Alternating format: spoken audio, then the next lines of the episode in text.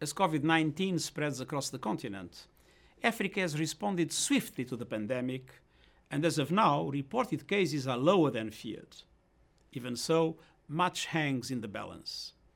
In recent years, Africans have done much to advance the well being of the continent's people. Economic growth has been strong, the digital revolution has taken hold, a free trade area has been agreed. But the pandemic threatens African progress. It will aggravate long standing inequalities and heighten hunger, malnutrition, and vulnerability to disease. Already, demand for Africa's commodities, tourism, and remittances are declining. The opening of the trade zone has been pushed back, and millions could be pushed into extreme poverty. The virus has taken more than 2,500 African lives. Vigilance and preparedness are critical. I commend what African countries have done already together with the African Union. Most have moved rapidly to deepen regional coordination deploy health workers and enforce quarantines, lockdowns, and border closures. They're also drawing on the experience of HIV/AIDS and Ebola to debunk rumors and overcome mistrust of governments, security forces, and health workers. I express my total solidarity with the people and governments of Africa in tackling COVID 19. United Nations agencies, country teams, peacekeeping operations, and humanitarian workers are providing support. UN Solidarity flights have delivered millions of test kits, respirators, and other supplies, reaching almost the entire continent. The policy brief we are issuing today highlights a spectrum of urgent challenges.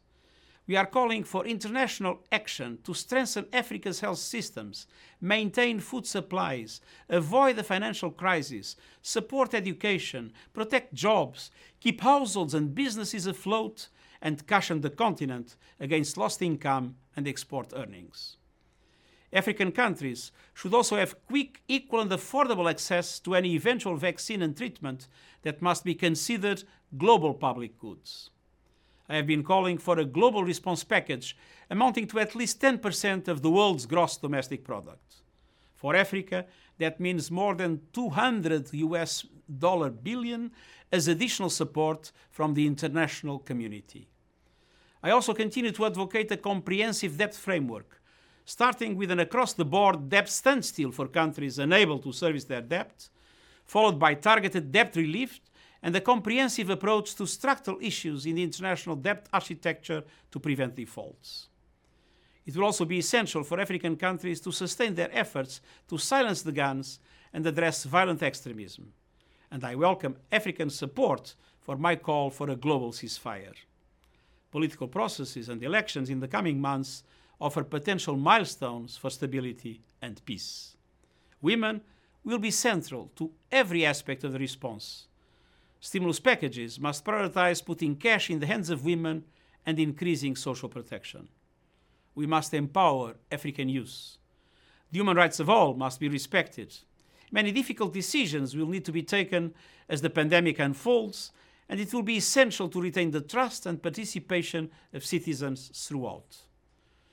These are still early days for the pandemic in Africa, and disruption could escalate quickly. Global solidarity with Africa is an imperative now and for recovering better. Ending the pandemic in Africa is essential for ending it across the world. Thank you.